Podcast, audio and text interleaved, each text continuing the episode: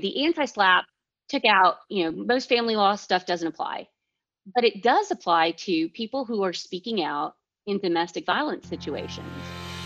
You're listening to the Texas Family Law Insiders Podcast, your source for the latest news and trends in family law in the state of Texas. Now, here's your host, Attorney Holly Draper. Today, we're excited to welcome Melody Pettit as our guest on the Texas Family Law Insiders Podcast. Melody is a graduate of Baylor University Law School and has been licensed to practice law for almost 20 years.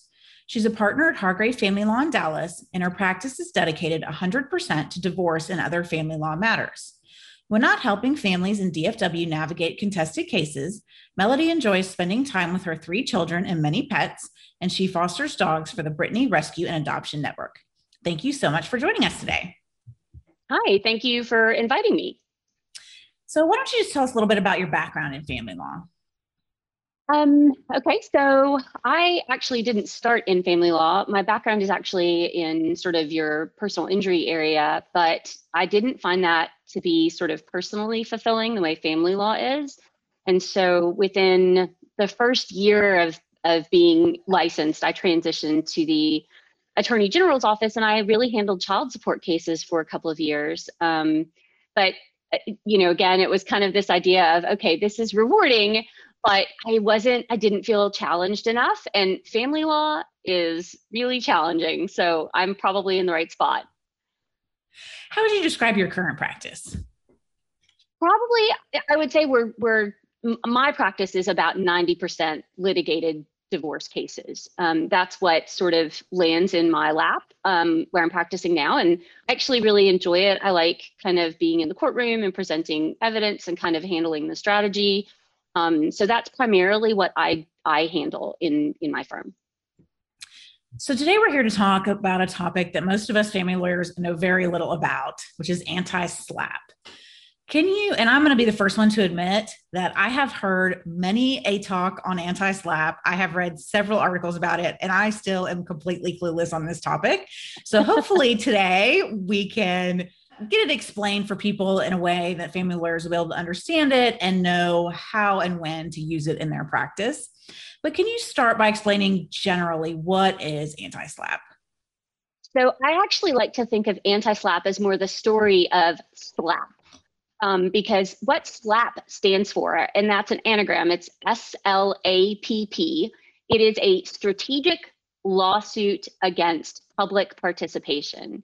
And these lawsuits are meant to have a chilling effect on people's right to participate in public forums um, and prevent them from speaking out against someone or an entity um, in a in any sort of public area.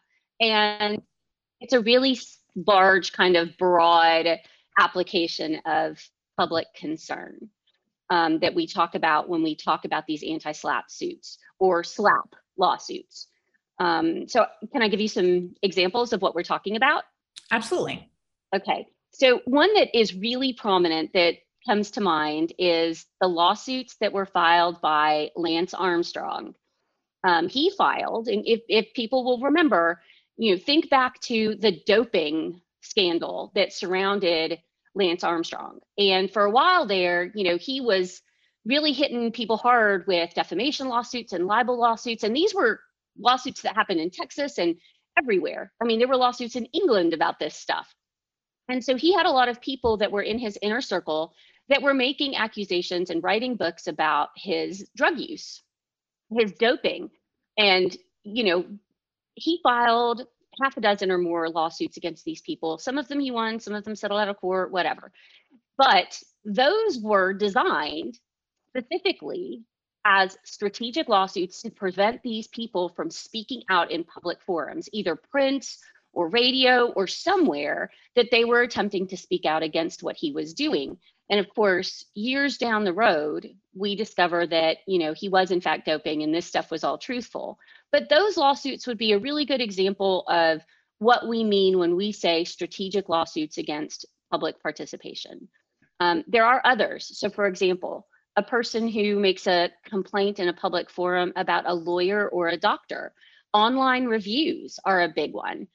Things like, you know, any time that you are participating in a political campaign, perhaps, or testifying in a school board meeting. Somebody tries to prevent you from doing those things, those things could trigger an anti-slap lawsuit. So if they try to stop you from from doing something, that is where this anti-slap campaign comes in. This this chapter 27 of the Civil Practice and Remedies Code.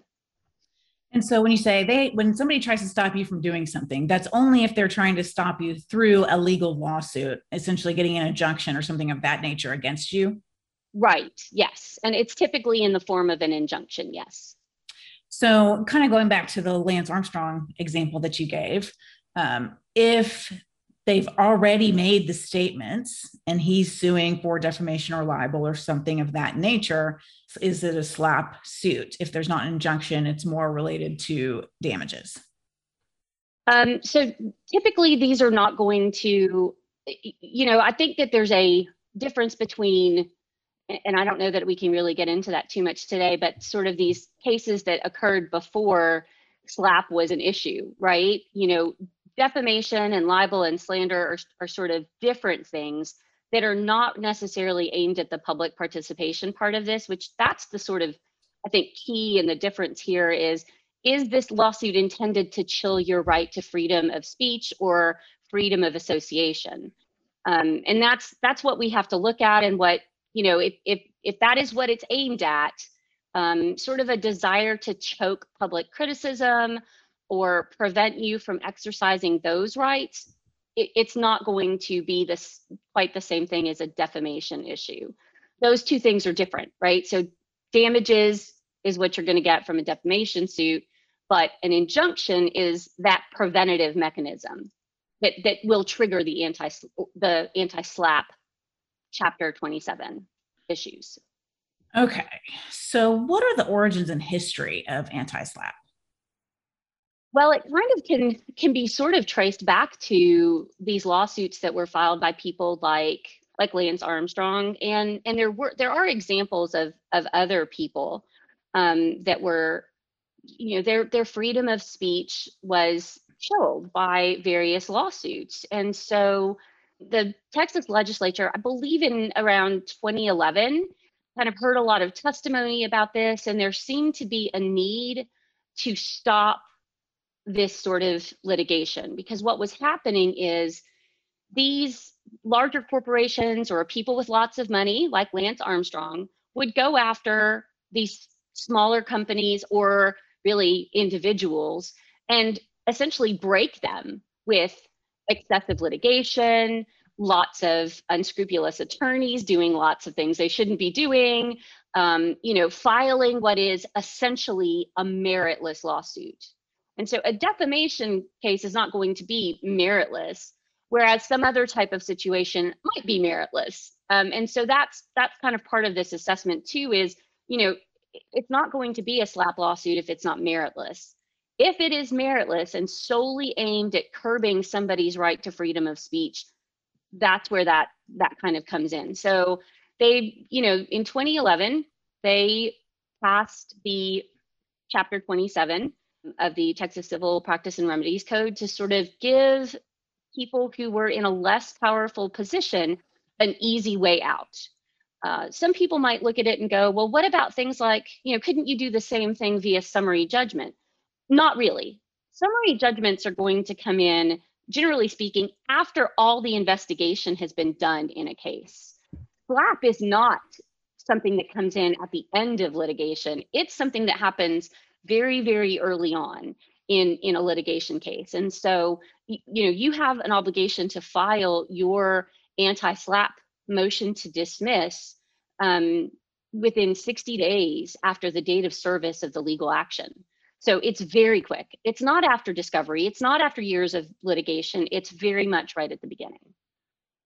So one of the things you mentioned was that a slap suit is when someone doesn't have merit to their claim. Yes. So if you don't do discovery, how can that decision be made so early? Well, there is actually a mechanism for very limited discovery in the SLAPP lawsuit itself. Um, and it's limited in, in scope because really only the person challenging that slap lawsuit, so the person who's invoking the anti-slap statute has the right to conduct that that discovery. Um, and there and it's solely going to be related to the issues of whether or not this is a meritless lawsuit or your slap claims themselves. So it's very limited, very brief, and basically designed to get you out within, you know, four months or so. Um, there's some extensions in there, but really it, it's designed to be a very quick process. In, you know, quick is relative. Right. Four months in the legal world would certainly certainly be yeah, quick that, though. That would certainly be quick. Yeah. So you've kind of gone over this in general, but specifically, what is the purpose of an anti-slap suit? So an anti-slap suit is a challenge to an, a lawsuit filed against someone that is attempting to chill their right to freedom of speech or freedom of association and this can take place in any many many arenas. So school district meetings like i said before newspapers city council meetings all of these types of things can can generally come up in these slap lawsuits.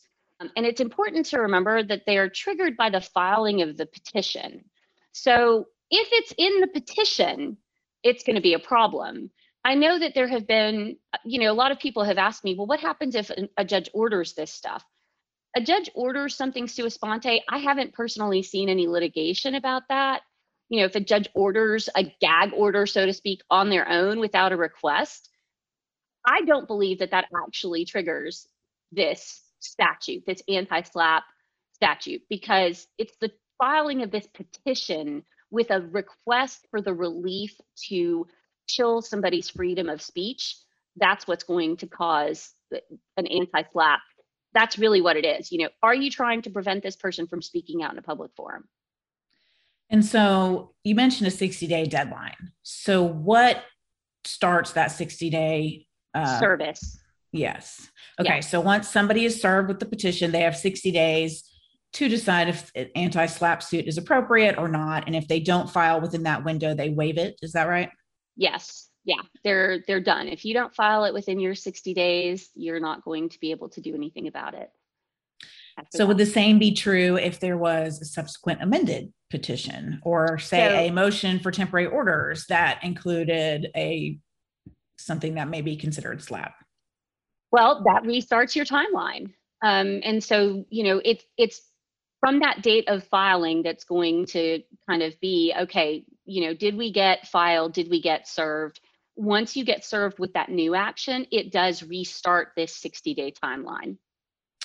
So if whatever the questionable language is in the petition was included in the original, and then you know somebody amends later and asks for different things unrelated to that one issue, but that issue remained the same.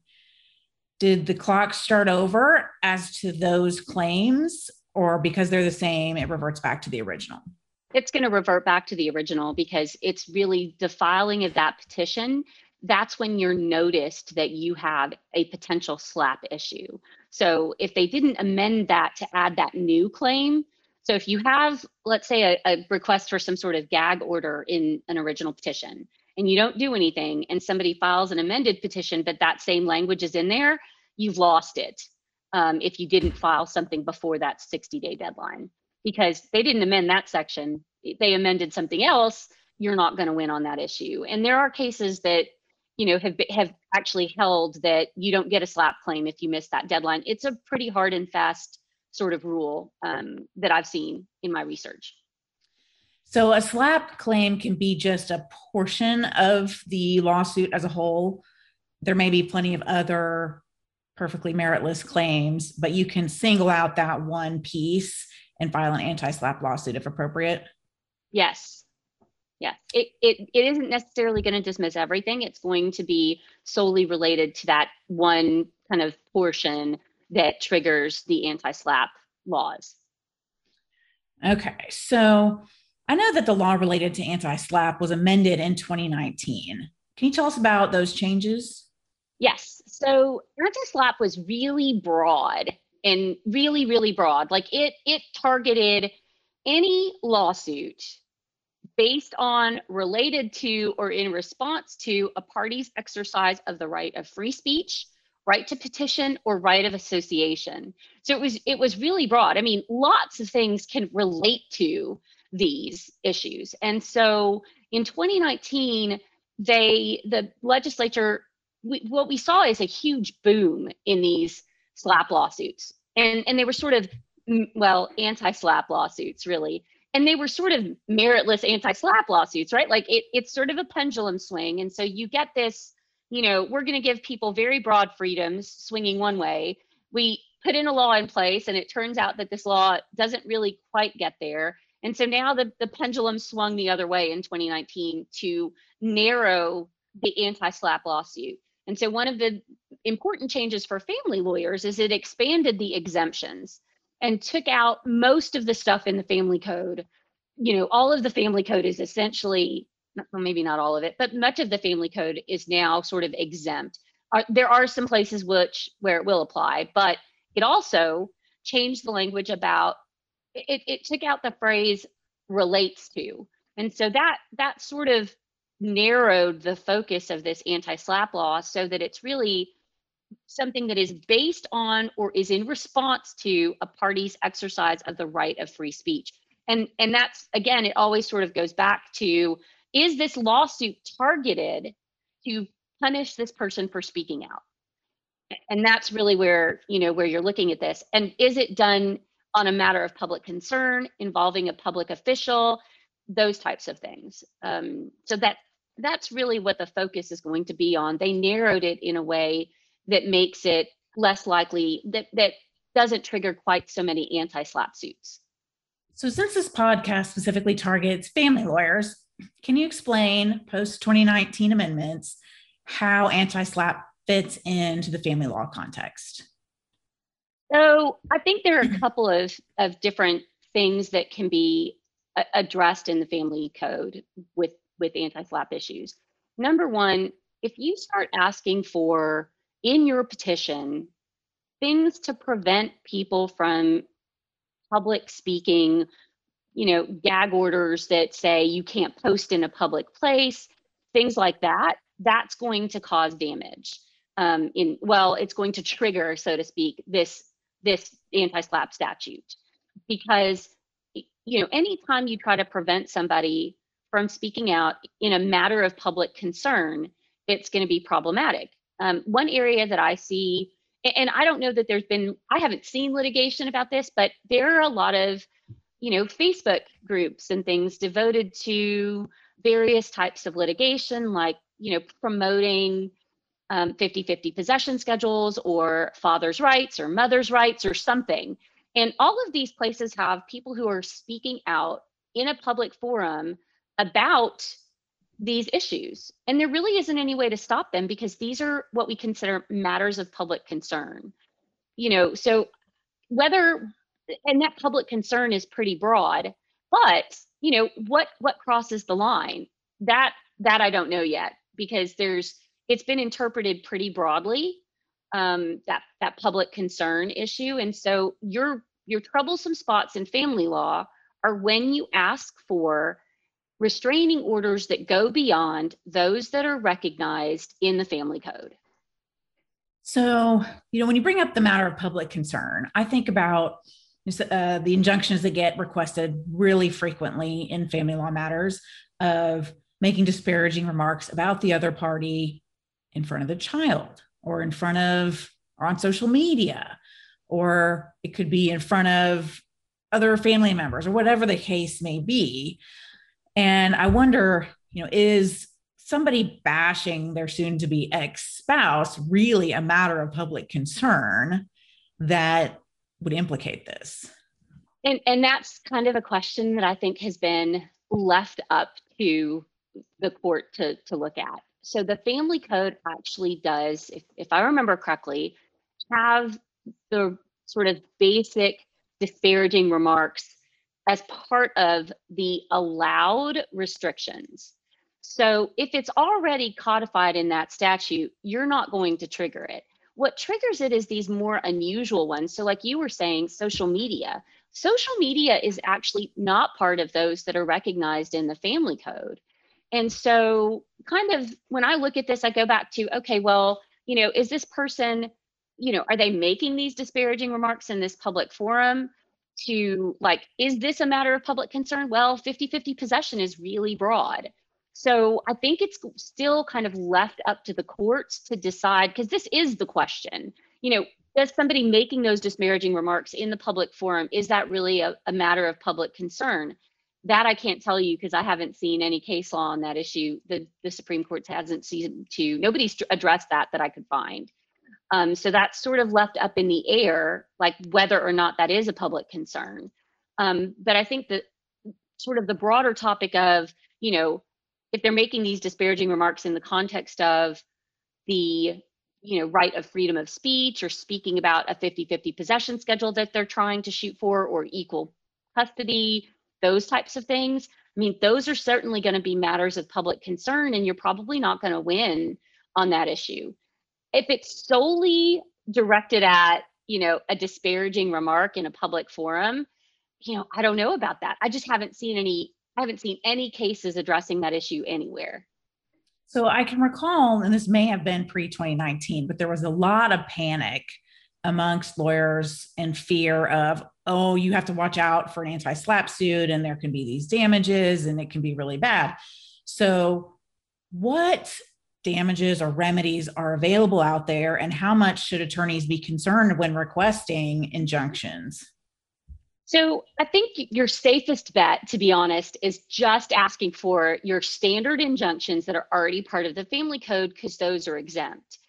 One of the areas that I am kind of most concerned about is, and this is actually an exempt part of the, you know, the anti slap took out, you know, most family law stuff doesn't apply, but it does apply to people who are speaking out in domestic violence situations.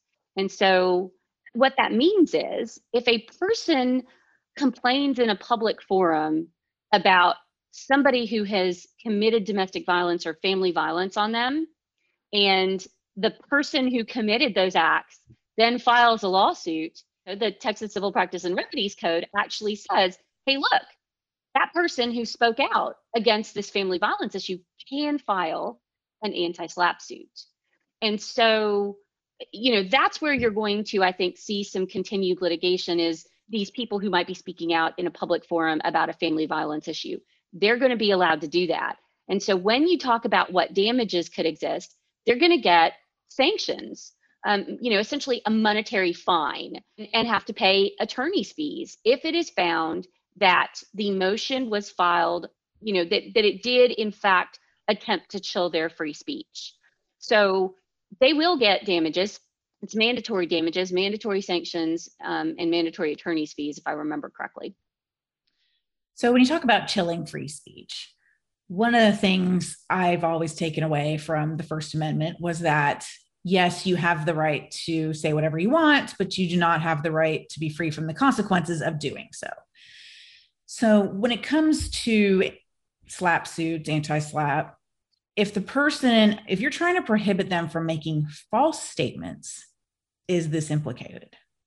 Um, I think that's going to be kind of covered under the more defamation and libel sorts of stuff, you know, because if somebody goes out and makes a false statement, that that triggers defamation. Because if I remember correctly, and it's been a while since I looked at this, but libel and slander are, you know, truth is a is a defense in those cases, right? But if somebody makes a, a false statement, um, and that was sort of the Lance Armstrong thing, right? He was saying, this isn't true, this is defamation, they're making false claims about me.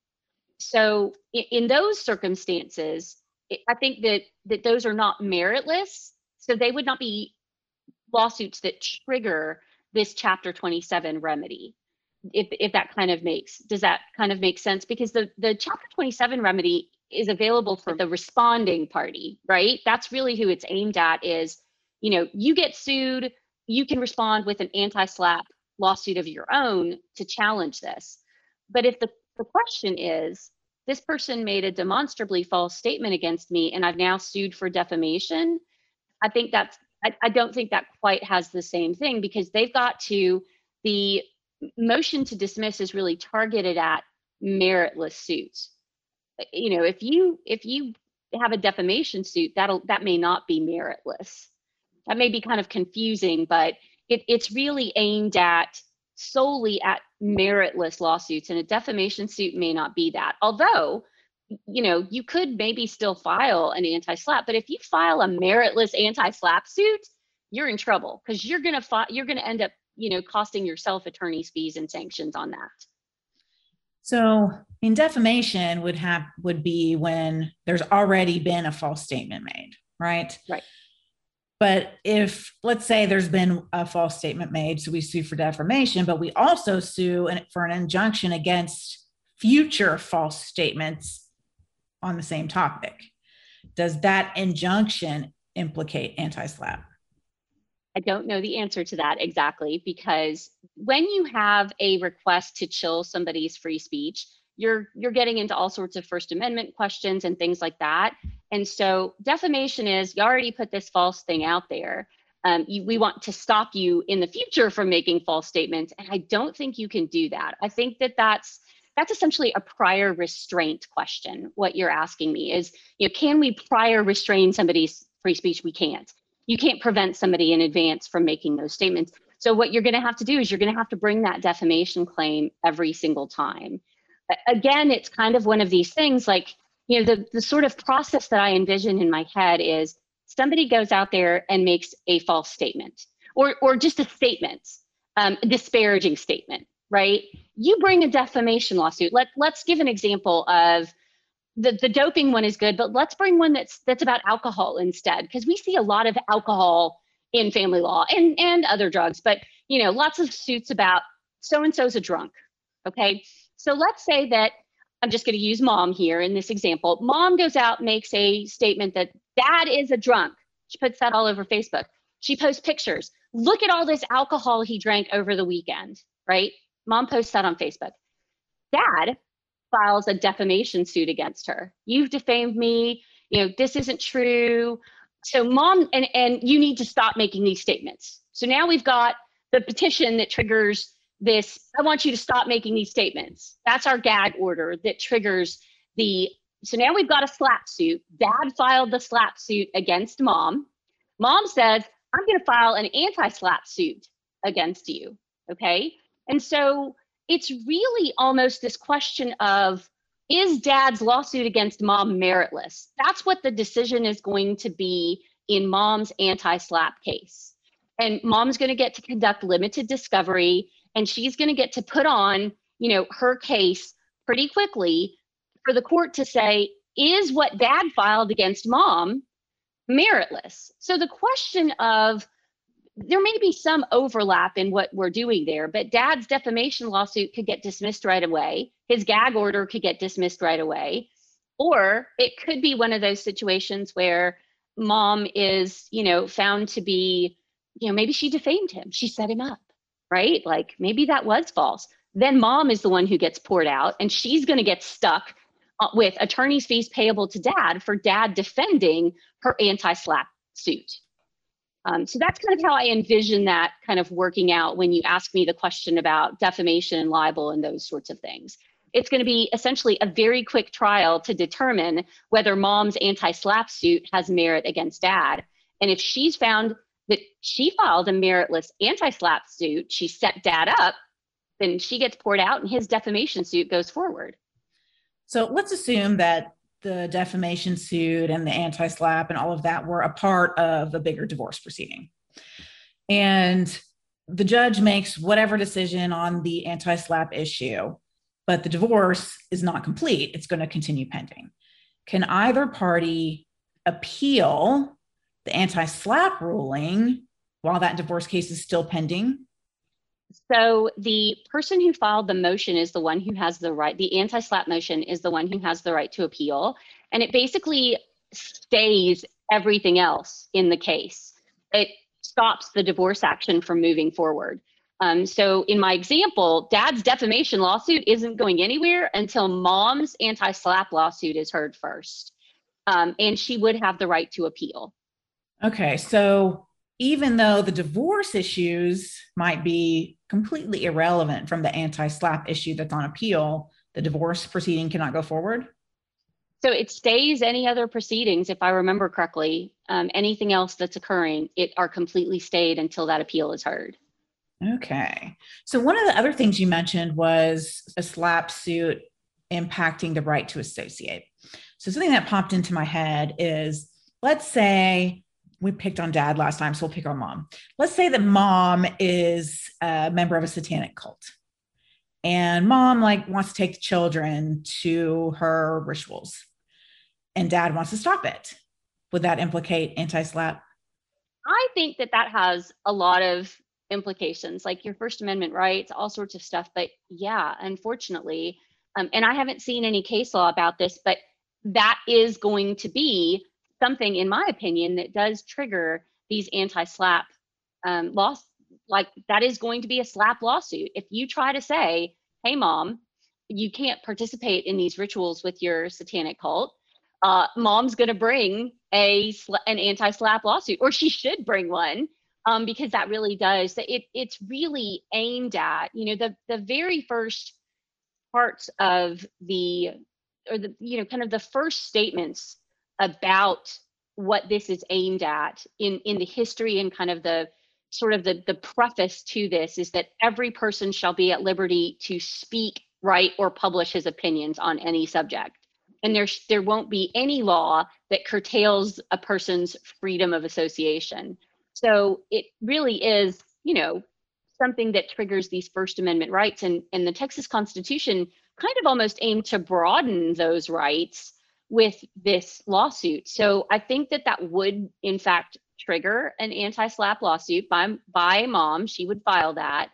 And we should also look to the family code because our family code actually says, you know, you're going to have the right to the moral, make the have have the right to make decisions and and raise your child in whatever religion you want, even the satanic cult one.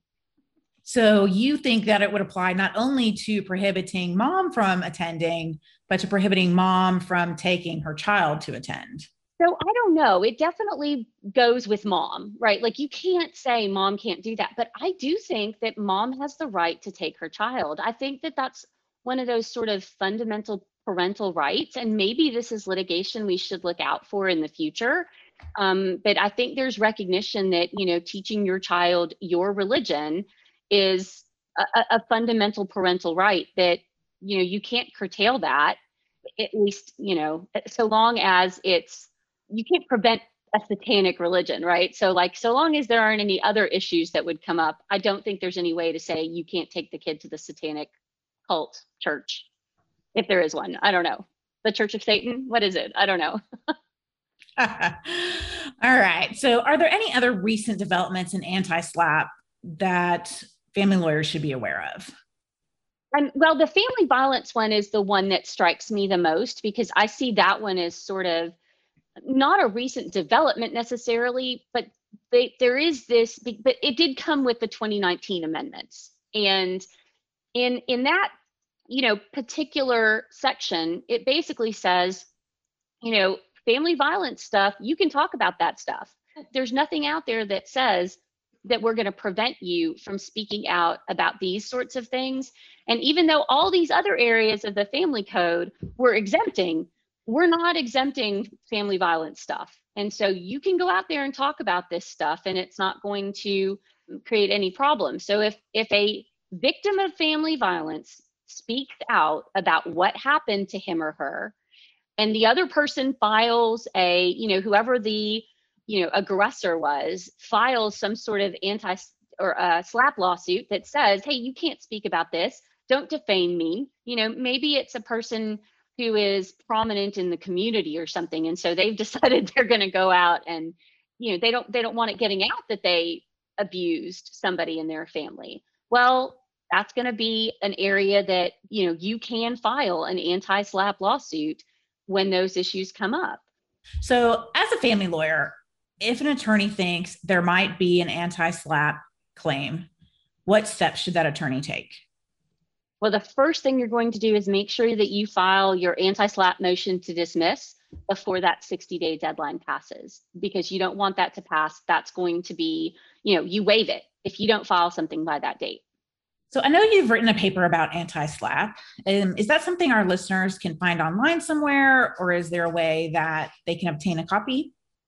So I'm working on making it into a blog post, um, but since that's sort of directed at kind of the general public's consumption, it's a little bit hard to sort of narrow that down, but I'm working on that. But I do have a paper and I'm happy to share that paper. Um, if people want to email me at melody at jhfamilylaw.com, I'm happy to share that paper with them.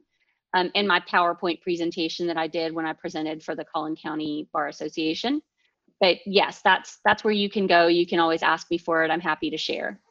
So, one of the questions that I like to ask every guest on the podcast is if you could give one piece of advice to young family lawyers, what would it be? Um, I would say find a mentor. Um, I, I will tell you that from personal experience, I didn't really have one. Um, and I and that kind of is really sad. Like you really need that go-to person that you can trust that that will sort of share your that you can share your concerns and your questions about um, we are sadly a judgmental bunch. And if you do something wrong or put a step out of line, and you know somebody's going to come at you, so it it's really helpful to have that other person that you can bounce ideas off of, that can talk to you about you know a strategy session maybe that you need about a case that's new for you. Um, I'm always happy to talk to people. I don't always have the right answers. I always need to bounce ideas off other people every like on anything that is sort of outside my wheelhouse or maybe that's a little bit unusual. But i'm always happy to to help others. And i know there are lots and lots of family law attorneys out there that feel the same way that it's you know imperative that we put ourselves out there and and offer to help others however we can. Um, so i do that. I i try to anyway if people want my help i agree 100% that is critical to doing well and surviving and thriving in the practice of family law. And I would add, you know, if somebody reaches out to an attorney that is more experienced and they don't have time, don't take it personally. They may just be really busy and it's not that they don't want to help, but they have, you know, they just can't right now. But I'm sure that there is somebody out there willing to help almost any young family lawyer out there who is eager and willing to learn Yeah, absolutely and i i try to make time i mean i there was somebody who needed help really late last sunday and when i you know late for me is relative right so it was probably 9 30 and you know 10 o'clock and i did call him up and talk to him and walk him through kind of you know what what i thought was best for what he was doing and um, i think everything worked out really well for him not because of my advice but for other reasons and so um, you know even when it's late i'm I'm always willing to help, but I know there are lots and lots of people. So if you get turned down from somebody, there's always somebody else who's going to be helpful for sure. All right. Well, we're almost out of time. So where can our listeners go if they want to learn more about you?